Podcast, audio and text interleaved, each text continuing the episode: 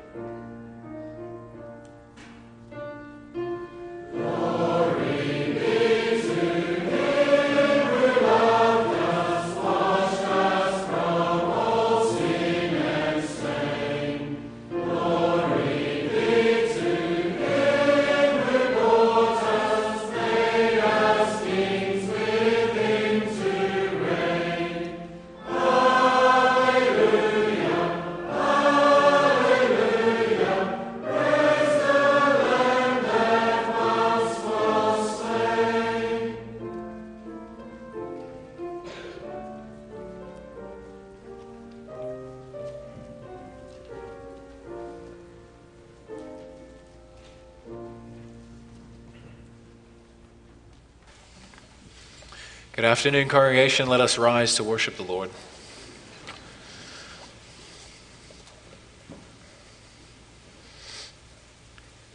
As we come before God to worship Him, we confess that our help is in the name of the Lord who made heaven and earth. Amen. And God greets you this afternoon. Grace to you and peace from God our Father and the Lord Jesus Christ. Amen. Let us now praise God and sing a psalm of ascent and worship him with the words of Psalm 122, verses 1, 2, and 3.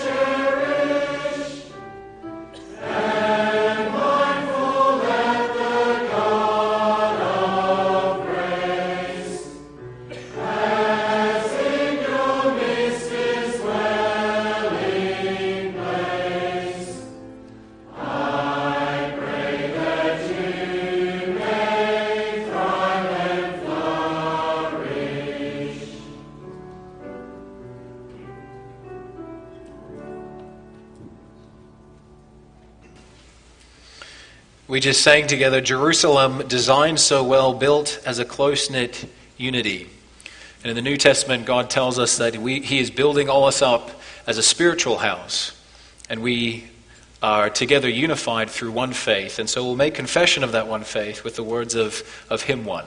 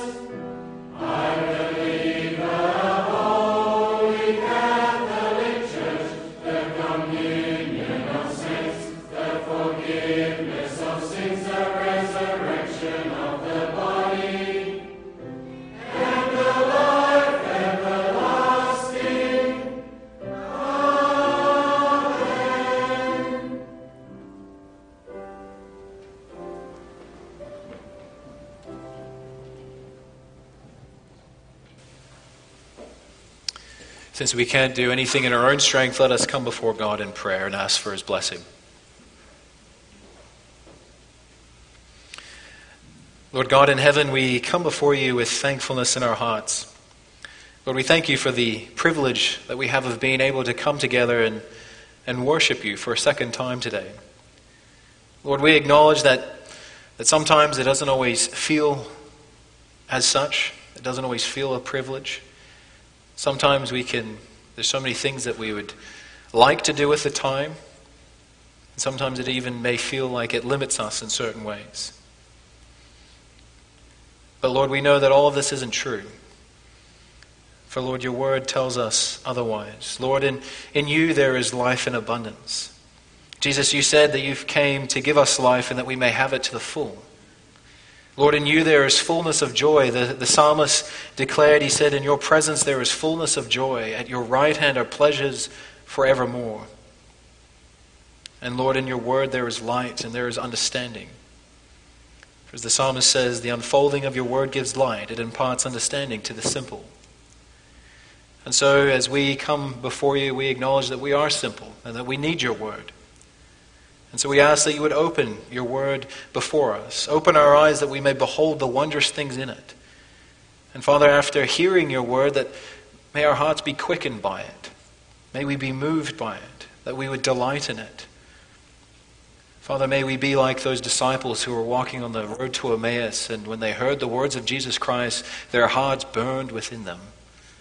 And Lord, we pray that you would set our hearts ablaze as well that we would that it would burn within us. And Father, we also thank you that you give us understanding that we may be able to keep your word. Father, thank you for being willing to teach us, to instruct us in your way, to guide us in your footsteps. For Lord, we need your guidance, we need your instruction. So we pray that the Holy Spirit would dwell in us and that he would abide in us richly so that your word would also dwell in us richly. Father, we pray all of this in the name of Jesus Christ, our Lord and Savior. Amen. So, this afternoon, my intention is to preach God's word to you as it comes to us from Genesis 45. We've been making our way through this book, the last parts of this book. And last week, well, two weeks ago, we dealt with Genesis 44, and now we get the resolution to that passage in, in chapter 45. So previously, Judah has, uh, Joseph has put the brothers in a situation where he is testing them to see if they have changed, to see if they're new people. And then, as we saw last time, God powerfully transformed them, and we saw how Judah uh, passionately interceded for his brother. And so now we see the, the resolution of things in, in Genesis 45. So let us read that together. It's on page 46 of the church Bible.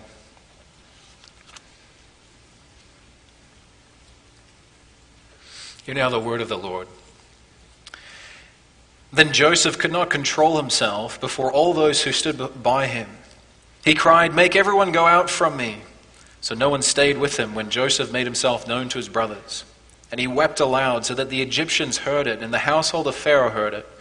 And Joseph said to his brothers, I am Joseph. Is my father still alive? But his brothers could not answer him, for they were dismayed at his presence.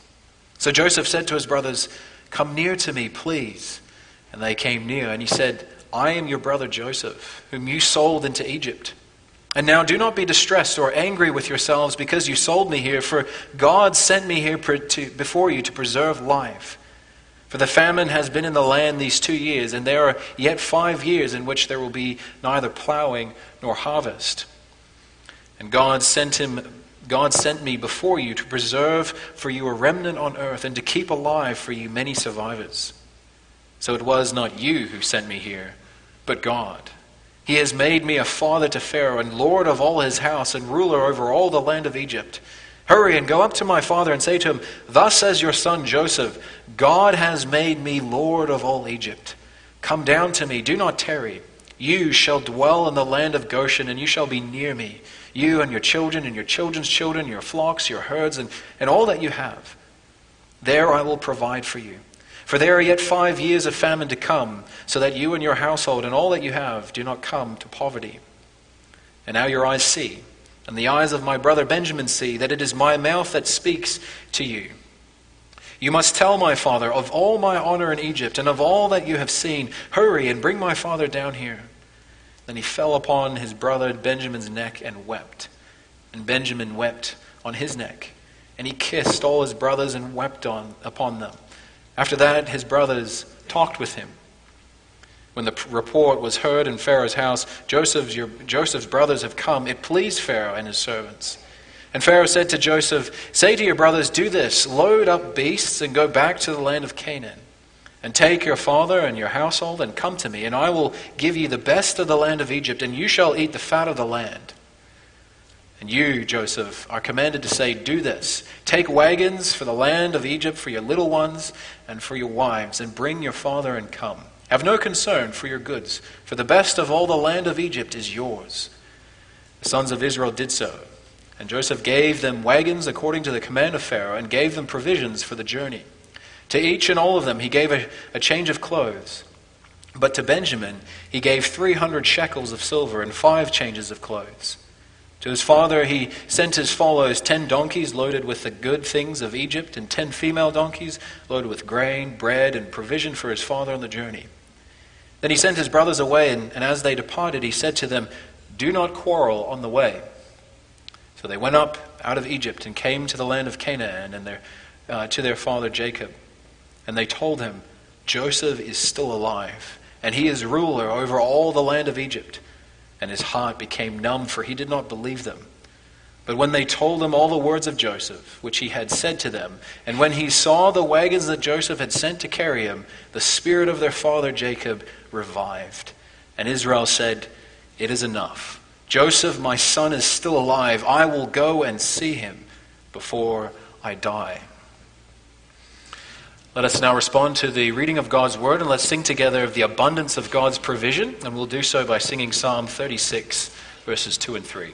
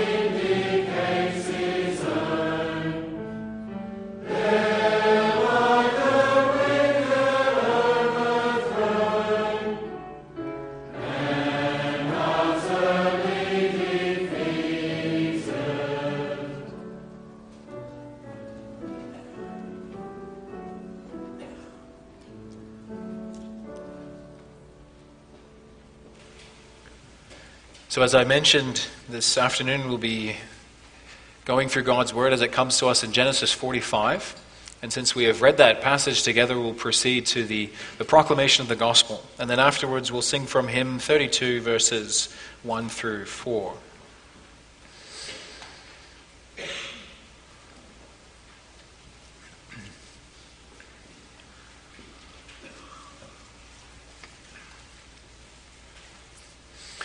Well, dear congregation, greatly loved by our Lord Jesus Christ, you know that feeling that you get when a story ends without a resolution? For example, maybe you're, you're watching through a TV series or maybe reading through a, a novel series, and then you get to the end of the episode, all the things are in place, but then it stops short, and you have to read the next book or you have to watch the next episode. All the pieces are in play but you're still waiting for that final resolution for all the things to come together. Now, maybe you had that feeling last, well, two weeks ago when we went through Genesis 44. Because really, in that passage, we have a similar situation. You have, we've been kind of tracking this story for the past couple of chapters, and we've seen so much change in the brothers. We see that they're, they're new people. They're in this place where They've been tested, and we see that God has really transformed their hearts. And yet, at the end of Genesis 44, we still get no resolution to the story. Joseph is still unknown to them. They still don't know that they're talking to Joseph, to their brother. And the question is will there be reconciliation? Will there, will there be forgiveness? Or think about all the things that are happening back home. Think of Jacob. He's not in Egypt with the brothers. Think of all the families, all the little ones that are there. They're, they're still starving, they're still hungry. And so, yet, we see everything, it's all ready, and yet we don't have a resolution. Well, congregation, in chapter 45, we get the ending that we want. We get the resolution we've been waiting for. Finally, we get the grand reveal, you could say. Joseph is alive. And what we see is that his life leads to blessing for the people of God. We see that there's forgiveness. We see that there's provisions. And we see that there's new life for a despairing father. Really, in this chapter, God makes all things well for his people. He makes it well with the brothers. There's peace, there's harmony. He makes it well with the family. They have food and provision. And he makes it well with Jacob. He brings peace where there's hostility. He brings food where there's famine and comfort where there's agony.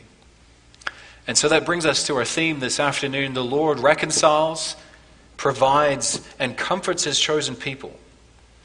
And so we'll see, firstly, where God makes it well with the brothers, where he reconciles the fraternity. And then we'll see where God makes it well with the family, where he provides for the family. And finally, we'll see how he makes it well with Jacob, and he comforts a father.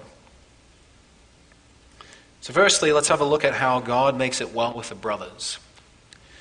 Now, before we pay closer attention to the passage in front of us this afternoon, we need to zoom out and see the passage in light of Genesis as a whole. So, after Genesis 3, you have the fall into sin, and we see the, the repercussions of the fall into sin on all the different aspects of life. We see, especially in the, in the context of relationship, that there's conflict, that there's hostility, and as you move through the book of Genesis, we see this play out especially with siblings and sibling rivalry. In the very next chapter in Genesis, chapter 4, you have Cain and Abel. Cain is, is jealous of his, his brother Abel and how his sacrifices are going well. And so he kills his brother in the field. And so there's death, there's bloodshed. And then it continues. Think of Ishmael and Isaac. Ishmael bugs his brother. And it leads to separation, it leads to conflict. Ishmael is sent away. Or then think of Esau and Jacob. You have Jacob who deceives Esau, and in his wrath, he wants to, he wants to kill Jacob. And now you could say, well, really, the, the brothers do sort of reconcile. There's no bloodshed. But really, there's still no peace, there's no unity. The brothers still come together, and then they end up going their separate ways. There's no fellowship and communion. And so, as we come to this passage, we have the brothers here before Joseph. And the question looming in our minds as we read through the book of Genesis is what will happen this time? We have the same situation of conflict with brothers. Will there be bloodshed? Will there be forgiveness? Will there be peace? Or will conflict continue to will con- conflict continue to threaten the promises of God? Well, really, that question is answered in our passage before us. Because for the first time in Genesis, we see true unity, we see true peace and true forgiveness. If we think of what happened last time in Genesis 44, Joseph had tested his brothers. He put them in a situation where they were, he was recreating the crime scene. And he watched. And he watched his brothers to see what they would do. Would they, would they again sell their brother into slavery? Would they let their brother go? What would happen? And so, in this all for nothing moment, Judah takes responsibility, takes ownership for his brother, and he stands in his place. He was not going to let Benjamin become the Joseph 2.0. He was not going to let Benjamin be that next brother who would be sent off into slavery while they go back to their father. No, Judah intercedes for his brother. He says, I will stand in his place. I will be his substitute. Take me instead. Let the boy go. What a profound display of God's transforming power in his people, in the hearts of the brothers. We see them move from where they didn't even care for their brother at all, and now they're standing together as brothers.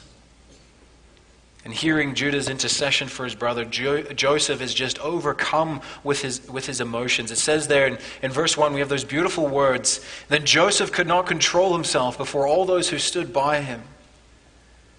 His compassion and his love for his brothers just poured forth. He saw that they had changed. He heard them take ownership for their sin when, when they said, In truth, we are guilty concerning our brother. He saw their refusal to leave their brother behind. He saw how Judah offered himself in place of the brother. And all of that, all of that demonstrated that the brothers were sorry for what they had done.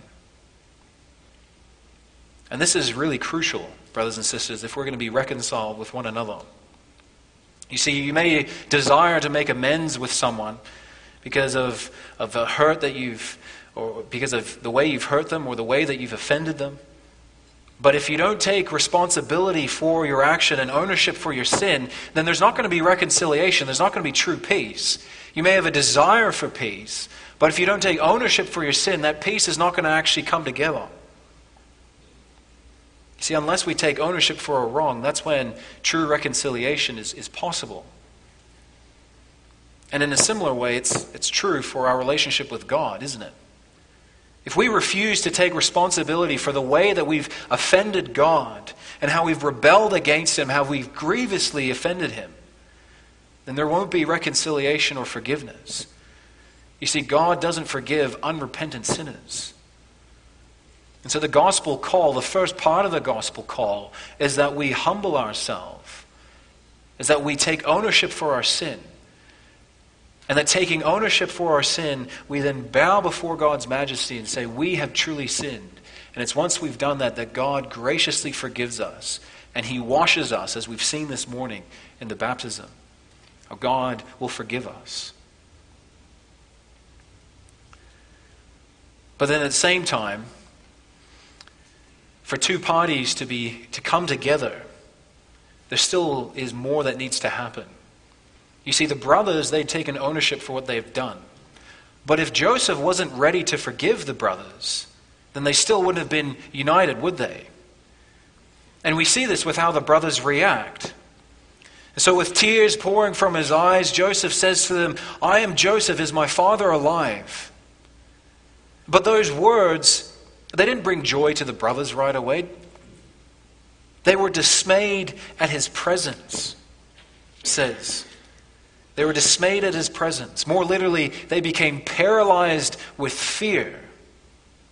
It would have sounded like gun, gunshots in their, in their ears. Here is the man they mocked. Here is the man that they had thrown in a pit. Here is the man that they sent off into slavery. And now here he stood, the most powerful man in all of Egypt. What was he going to do? What was he going to do to them? No wonder they were speechless. No wonder why they withdrew and, and pulled back from Joseph. And it's interesting, we see a similar thing happen in Pentecost, at the Pentecost, I should say. So Peter addresses the crowds, and he says to them, Let all the house of Israel therefore know for certain that God has made him both Lord and Christ, this Jesus whom you crucified. We read that in Acts 2, verse 36. So he says, Jesus was crucified, you crucified him, and God has made him the Lord, the most powerful ruler in all the world. And what was their reaction, brothers and sisters? They were overcome with fear. They were cut to the heart and they said, Men and brethren, what are, what are we to do?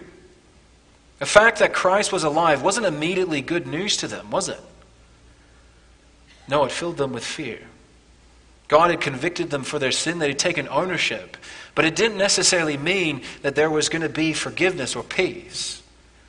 It was only when Peter afterwards said, Repent and be baptized and receive the forgiveness of sins, it was when he assured them that Christ would readily forgive them. That, that was when the resurrection became, became good news. So there needs to be a readiness to forgive. And that's what we see here with Joseph. Joseph was ready to forgive them, and he lovingly assures them of that. He says to them, He says, Now do not be distressed or angry with yourselves because you sold me here. Don't be worried. Come to me, he says. Come near. Please. And those are the words of forgiveness. Sin sets up barriers. Sin breaks down. Sin pulls relationships apart. But forgiveness heals. It bonds. It brings people together. Joseph says, Come near. Come close to me. And what is more, we see him weeping over his brothers. We see him embracing his brothers. Isn't it so moving, congregation?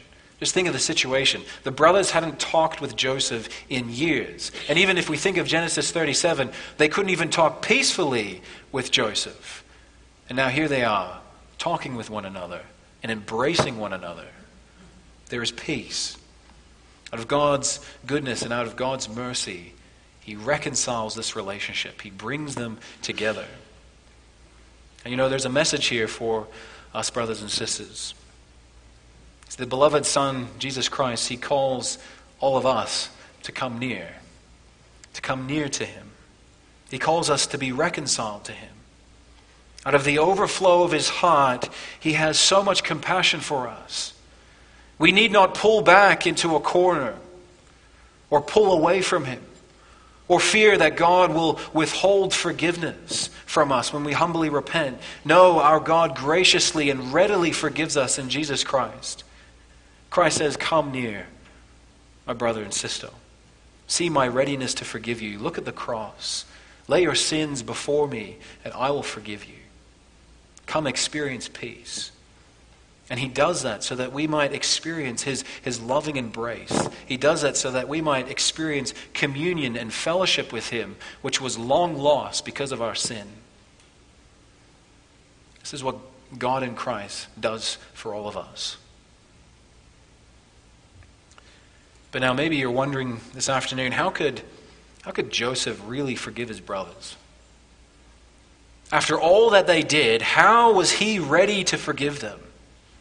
And we could further ask what will enable us to be ready to forgive our brother or sister? And our passage shows us.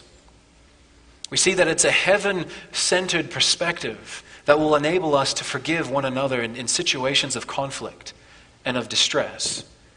It's interesting, four times Joseph mentions God, and one time he mentions the brother's sin. Verse 5, he says there, For God sent me before you to preserve life. And then we see again, he acknowledges, so he tells him the situation. He says, You have, you have sinned against me. I'm the one that you sold into slavery. But then again, verse 7 and God sent me before you to preserve for you a remnant on earth. And then he continues, So it was not you who sent me, but God. And then he says, Hurry, go up to my father and say to him, Thus says your son, God has made me Lord of all Egypt. God has sent me here. Joseph realized that the brothers were really secondary causes. They were the secondary cause that pulled them into Egypt. Really, it was God behind it all. He recognized that it was God who had a purpose in his suffering that went far beyond him and what he could see. He realized that God was at work even in all the situation and the brokenness that he experienced and all his suffering. It was God. And is it possible, maybe, brothers and sisters, that the reason why you might not be able to forgive someone is because you've mixed it up? Instead of speaking, you could say four times about God and what He's doing. Instead, you speak of it four times about the sin and four times about what that person did and once about what God does. Yes, we confess that God is sovereign, but do we really believe that God is sovereign in our conflict, that God is sovereign in our sin? Because it's only that heaven centered perspective where we can say, God brought this in my life. That is when we're going to really be ready to forgive. And that is when we're going to be ready to be at peace with one another and to move beyond our, our conflicts and our hurts. You see, it's only when you can honestly say, My brother, my sister, you hurt me badly. But this is what God did in my life. This is how God's been at work in my life. It's only when you can move to that place that you'll be able to forgive. Think of our Savior, Jesus Christ, on the cross. How could he say on the cross, Father, forgive them, for they do not know what they do? It wasn't because he focused on the crowds. It wasn't because he focused on the Pharisees or the betrayal. It was because he focused on God. He recognized that it was God behind all this. He knew that. What did he say in the garden when he was experiencing the, the agony? He said, Please, Lord, if this cup may pass. He wasn't just sitting there experiencing suffering. No, he realized that it was God behind it all, that God sent him to preserve life, that God sent him, that God was the one that made him drink the cup of suffering. And why did he do that? It was so that sinners may be reconciled, it was so that he could preserve life and give life, so that we may be embraced by God. Isn't it a wonderful picture of the gospel? We see this beloved, exalted Son. He's alive. And with peace and healing in his wings. You see the brothers, their, their relationship is completely shattered. And now there's forgiveness. And, congregation, that's the same with our relationship with God. It's completely shattered. But it comes, there's healing and there's forgiveness through the exalted Son, Jesus Christ, our Lord. And so there's, we see that God makes it well for the brothers. But then as we continue, we see that he also makes it well for the family. We see that there's preservation for the covenant community. And that brings us to our second point food for a family.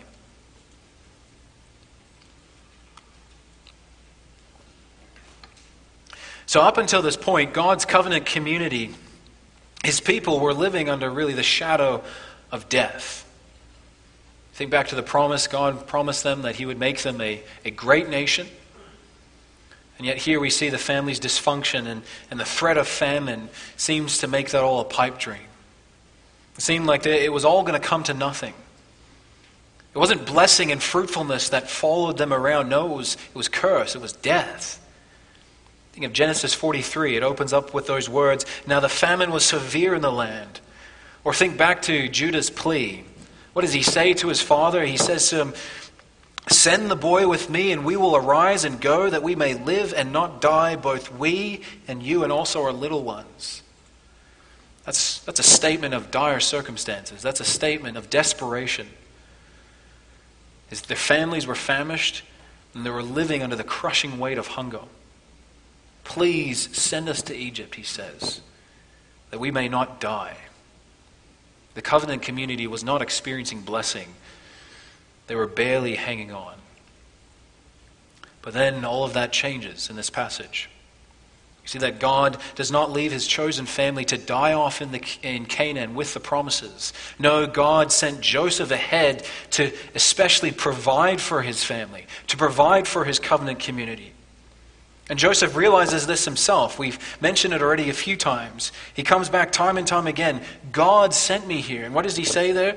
He says, God sent me before you, verse 7, to preserve for you a remnant on earth and to keep alive for you many survivors. God sent me here to preserve you. God sent me here to provide for you. As one commentator writes, he says, in this regard, Calvin, I mean, uh, Joseph out Calvin's Calvin with his affirmation of God's providence. God has sent me here. He saw all of that, and he saw that God was at work. That was the reason he was in Egypt. He was there to provide, and that comes through multiple times in very short succession. So he highlights that he, he tells the brothers that he is a ruler in Egypt. And in the very next verse, he repeats the same thing. And then he says in verse 9, Hurry and go up to my father and say to him, Thus says your son Joseph, God has made me Lord of all Egypt. Come down to me. He says, You shall dwell in the land of Goshen, and you shall be near me, you and your children, your children's children, your flocks and your herds, and all that you have. There I will provide for you, so that you will not come to poverty. Come the best of the land is at your disposal. We will provide for you. I will provide for you. God has sent me here to preserve you and to save you from famine. And that is reaffirmed again with, with Pharaoh's um, proposition to Joseph to show, show him the provision. He further shows this. So you have Pharaoh who favors Joseph, who loves Joseph. He is the, the man in Egypt. And he's very pleased that the family has come. And what does he do? He assures the family, once again, I will provide for you. He says, Take your father, the household, and come to me, and I will give you the best of the land of Egypt, and you shall eat the fat of the land. There will be no lack of food for you. Just leave your, your belongings behind. Don't even worry about it. There is an abundance of food in our storehouses. There is a full estate waiting for you. Don't even worry about your furniture. Pharaoh says, Come, we will provide for you, and it will be abundant. Don't worry about anything. Do you see how God is caring for his people here? And notice how it wasn't just for the brothers, it wasn't just for Jacob, but it was for the whole family. It was for the whole community, the whole household. Remember how Judah was concerned for the little ones, for the children. Remember how he said, Send us to Egypt so that we might die, both we and you and our little ones. And look how God provides for the little ones. What does Pharaoh say to them? He says to them,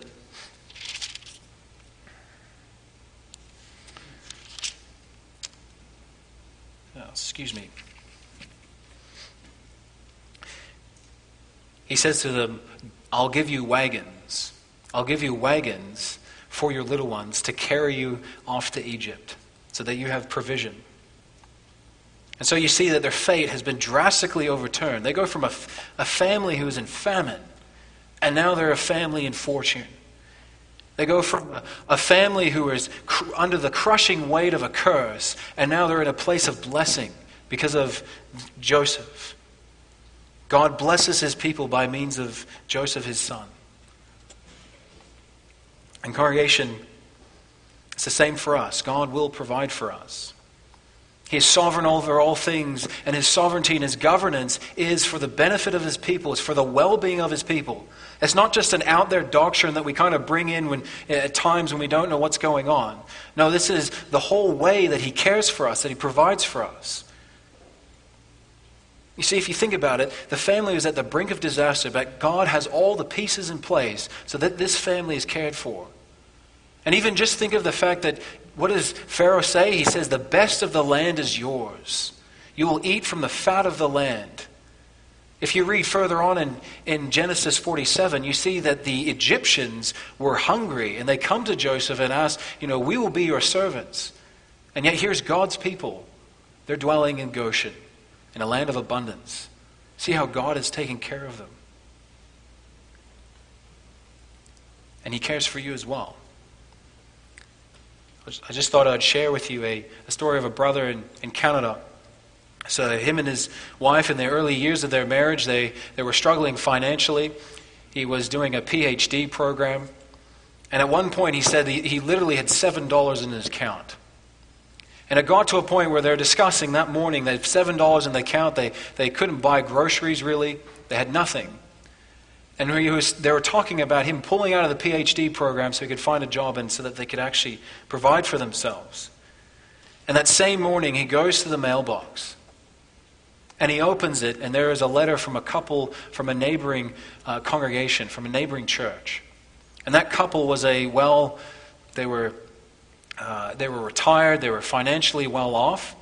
And what happened is that their, their father had passed away and he had left a sizable inheritance. But they didn't need it because they were retired. They had all the funds they, they, they needed. And so they sat down together and thought, okay, who are the people that are going to benefit from this? And they divvy up all this money and they write checks. And so when that, that brother who is struggling goes to the mailbox that morning with $7 in his account, he opens the mailbox and there's a check. And it's not just enough money to cover for the week, it's for the next several months. And I'm sure many of you have stories like that, where someone came just at the right time, where someone spoke to you at just the right time and spoke a word of comfort, and that just uplifted you. Those are all ways that God cares for us. Those are all evidences of His love and His care as He brings us through life. You know, just ask each other. I'm sure you'll hear plenty of stories of that. And all of this comes to us. Why? It's because of God's love for us in Christ. Think of Jesus Christ. He laid aside his glories, he, he laid aside his riches, and he humbled himself. Think of his ministry. He goes throughout his ministry, and what does he say? He's, he's got nowhere to lay his head. Christ says in Matthew, he says, Foxes have holes, the birds of the air have nests, but the Son of Man has nowhere to lay his head. He experienced privation, he experienced poverty, so that we might be rich towards God. Not riches in terms of gospel prosperity, that sort of idea, but no, rich in that God will care for us, that He will bless us. And He will bless us because of His love for us in Jesus Christ. As Paul writes, For you know the grace of our Lord Jesus Christ, that though He was rich, yet for your sake He became poor, so that you, by His poverty, might become rich. By His death, Christ obtained favor for, from God. And now, from his exalted place, at the right hand of God, he cares for us and he preserves his church and he provides for his church. And he'll do that every day. He'll care for you and he'll watch over you. But what's amazing is that he is also at the same time preparing a place. He invites us to share in his kingdom. So he cares for us in the present, but he also encourages us with what we have coming in the future. Out of the overflow of his abundant heart, there is a kingdom that, that we have a share in. As believers in Jesus Christ, we're forgiven. And now, like the brothers who shared in the glories of, of the kingdom because of Joseph, we too will share in the kingdom of God because of Jesus Christ. As John says, as Jesus says in his gospel, in John 14, verse 2, he says, In my Father's house are many rooms. If it were not so, would I have told you that I go to prepare a place for you? And then the passage continues. It says, If I go and prepare a place for you, I will come again, and I will take you to myself, that where I am, you may also be. Christ has a glorious kingdom that awaits us. And he desires that we come and that we enjoy that kingdom with him. And he will preserve us day in, day out so that we may reach that kingdom. That is the future that we have in store for us. So we see that God provides for his people, he cares for them, he makes it well with the family. And yet, it's not just the physical needs that he provides for, it's also the spiritual needs. So we see that God brings reconciliation with the brothers. We see that he ensures that the family is provided for. But then we also see that he brings comfort to Jacob. He brings comfort to the father of Israel. If you think of Jacob, as we saw previously, things were not going well for him. After Genesis 37, the picture that we have of Jacob is, is a man who is just consumed with grief. For him, the only place that he thought he would see Joseph was in the grave. And as the story unfolds, it seems that he's going to meet more and more of his sons in the grave.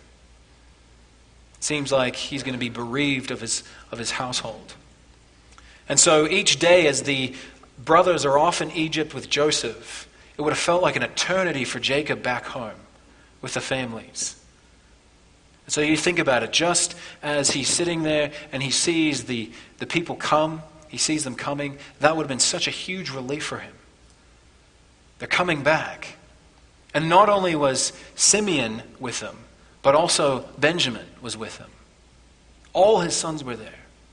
And that would have been a huge relief. But then the amazing thing is, is that the brothers come, they come with more than just provision. They come with good news, good news that is full of comfort. It's that Joseph is alive. Jacob, your son Joseph, is alive. He'd been mourning for his son 20 years. You can almost picture him. Maybe he had a little memorial out back that he would visit every day. But here he was. Joseph was alive. But he couldn't believe his ears. It was just too marvelous. As it says there in verse 26, and they told him, Joseph is still alive. He is ruler over all the land of Egypt. And his heart, this is Jacob's heart, became numb, for he did not believe them. His heart became numb with disbelief. And you can understand why, can't you? Because what if it wasn't true? What if he got all his hopes up only to find that, that it wasn't going to come about? That would only added pain and agony to what he was already suffering. And again, this can make us think about the disciples. Think of the news of Jesus' resurrection. It reaches the disciples, and we're told in Luke 24, verse 10 to 11, and these words seemed to them like idle tales, and they did not believe them. Why? Because they loved and cared about their master, about their, their teacher. And it would have added pain and agony to them if, you know, if it wasn't true, if it turned out to be false. But it was true. And it says, when they told him all the words of Joseph, which he had said to them, and when he saw the wagons that Joseph had sent to carry him, the spirit of their father Jacob revived. So it was the words and it was the wagons. It was evidence of the provision. And what were those words? Well, those words were of his humiliation. I am your brother Joseph, whom you sold in Egypt.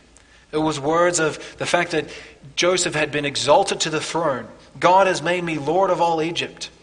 Those words included that glorious invitation Come down, dwell with me in Goshen. I have made a place for you, a place where you can dwell. And it included the assurance of provision I will provide for you. And it was when he heard that and he saw the wagons, he saw the evidence, his spirit was revived. You see, behind all those words, he could hear God crying out to him, saying, Look, Joseph, I mean, Jacob, look at how I provide for you. You thought your life was done when Joseph was, was dead. You thought he, I had left you. You thought that all those promises were going to come to nothing. But look at what I'm doing. I am with you. I love you and I care for you. And even though you couldn't see it, I am still with you. You see God comforting this mourning father and taking him from a place where he's lifted up out of his agony and where he's at a place where his spirit is revived and there's new life for him. And if you think about it, brothers and sisters, Jacob didn't deserve that. Jacob was partly to blame for the whole situation. It was his favoritism that, that caused all the mess in the first place. It was his special love and affection for Joseph that, that made all the brothers envy him and jealous of him. And yet, God comes and he comforts him. He brings him comfort. He gives life to his bones. He raises him out of despair. He, he changes that torment that he was experiencing in his soul to peace. And again, think of the disciples. The resurrected Lord comes to the disciples. And what does he say to them? Why did you desert me? No, he didn't say that. Why you, were you so slow to trust me? I told you three times that I would suffer and that I would pass away, but then I would rise again from the, from the grave. No, he didn't say that. What does Jesus say? He says, On the evening of that day, the first day of the week, the doors being locked where the disciples were for fear of the Jews, Jesus came and stood among them and said to them, Peace be with you. Peace. He came to comfort them. He spoke words of comfort and assurance of his love and care. See, congregation, God will provide for you. He will give you all that you need so that you can live before Him in His kingdom day in and day out. He will sustain your life, He'll preserve your life. And He doesn't just care about your physical needs and then stop short of your spiritual needs. No, He is the God of all comfort, the Father of mercies. He sees the anxieties of our heart, just as He saw Jacob's anxieties. He sees the way that we've botched up our lives because of our sins. He sees how we've made a mess of our, our family relationships and other relationships. And yet, in His grace, He comforts us with His assurance that He will carry us and that He will be with us. He brings us peace. So, what a beautiful resolution to the whole story. God makes it well for the brothers. Brings forgiveness, reconciliation to these brothers who had just been shattered from sin. And we see that on top of that, because of the, the favor that Joseph had, God sent him ahead so that he would prepare a place for his people. So he makes it well with the family. He makes it well for the family of promise. He provides for them. And more than that, God makes it well with Jacob by comforting him and giving him peace for the torment of his soul. Now, as those forgiven in Christ and purchased by his blood, if God made it well for his chosen people back then, will he not make it well for you as you journey through this life? Amen. Let us now sing in response hymn 32, verses 1 through 4.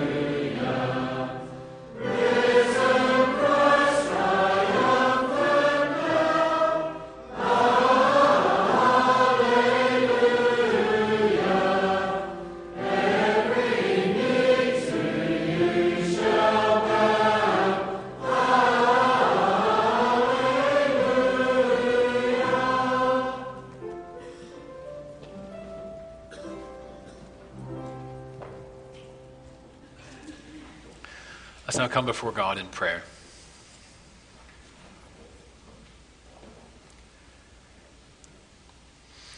Dear God in heaven, we come before you. We come before you, the God of all comfort, the God of forgiveness and peace and reconciliation, the God of all provision. Father, we thank you for the way that you worked in the life of your people. Father, we see that your people were on the brink of ruin, about to be consumed by famine and death, and yet you sent Joseph ahead that all things would be well.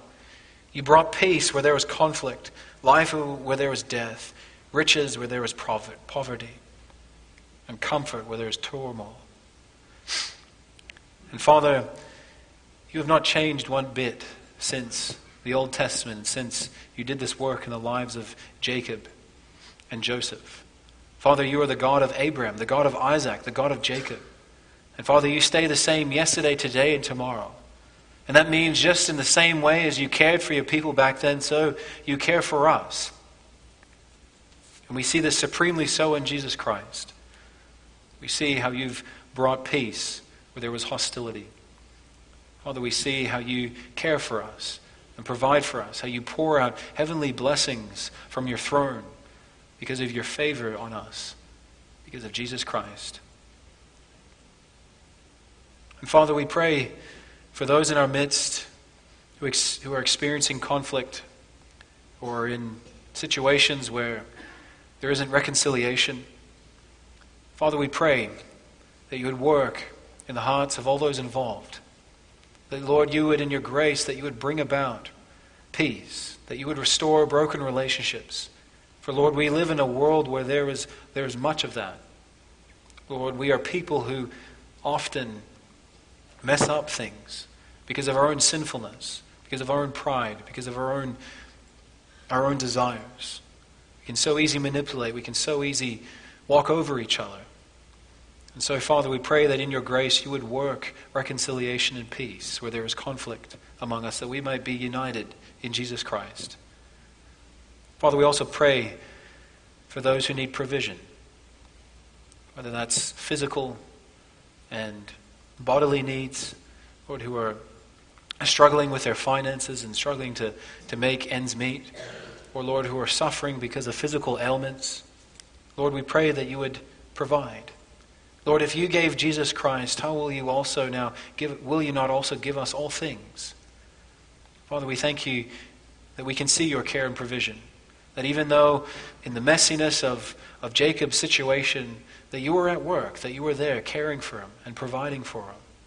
And so we pray that you would also be with those in our midst who are struggling with that. And Father, we pray also for, uh, for those who need comfort. We live in a world of much hurt, where things are torn from us. Think of those who are mourning the, the passing of, of, a, of a loved one and who are suffering from the ongoing effects of that. Father, when other helpers fail and comforts flee, we pray that you that you would comfort them. For Lord, your Son is always ready to help and comfort us in life and in death.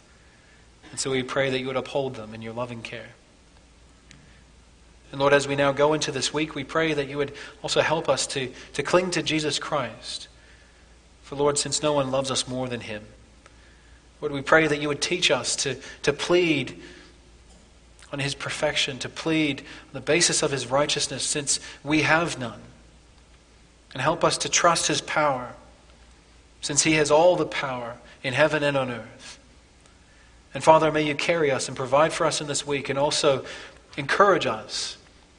For Lord, it is from the heavens and from the clouds that we await our Savior, where there, where there will be such a glorious resolution to all things, where you will bring all our sins and all our suffering to nothing and where you will make us alive, and all things will be new, in the new heavens and the new earth, where you will wipe away our tears from our eyes, where you will make our bodies new and whole and, and perfect, and where you will make our desires such that we long for you and we desire you and we delight in you. Father, we await that glorious day. Oh, come, may it come quickly. Lord Maranatha. And Father, as we look ahead to that glorious future, we pray that you would bless the proclamation of your, your word around the world. We thank you that you have sent missionaries For Lord, this is part of your gifts that you pour out upon us. You give pastors, you give evangelists, you give teachers, you give missionaries. And we pray that you would please bless the missionaries who are in Pop, uh, Papua New Guinea. Be with those whom we support. We think of Pastor Ryan DeYoung. We think of, uh, we think of Brother Paul, who is serving there, and the other co workers. We think of the work that has been done in the, the Bible college. Father, we pray that you would bless that, that your word would go forth, that there would be those who are discipled. Lord, that many would bow the knee. We pray that you would bless where other mission work is going on. We think of Brazil, we think of um, home missions that are going on here and uh, in Australia as well. Father, may the proclamation of the gospel go forth, that many would hear, and by hearing they would have faith, and that having faith they would believe in Jesus Christ and find life in him. Lord, we bring all of this to you in Jesus' name. Amen. You now have an opportunity to give of your offerings before the Lord, and that is requested for the work of mission work in PNG.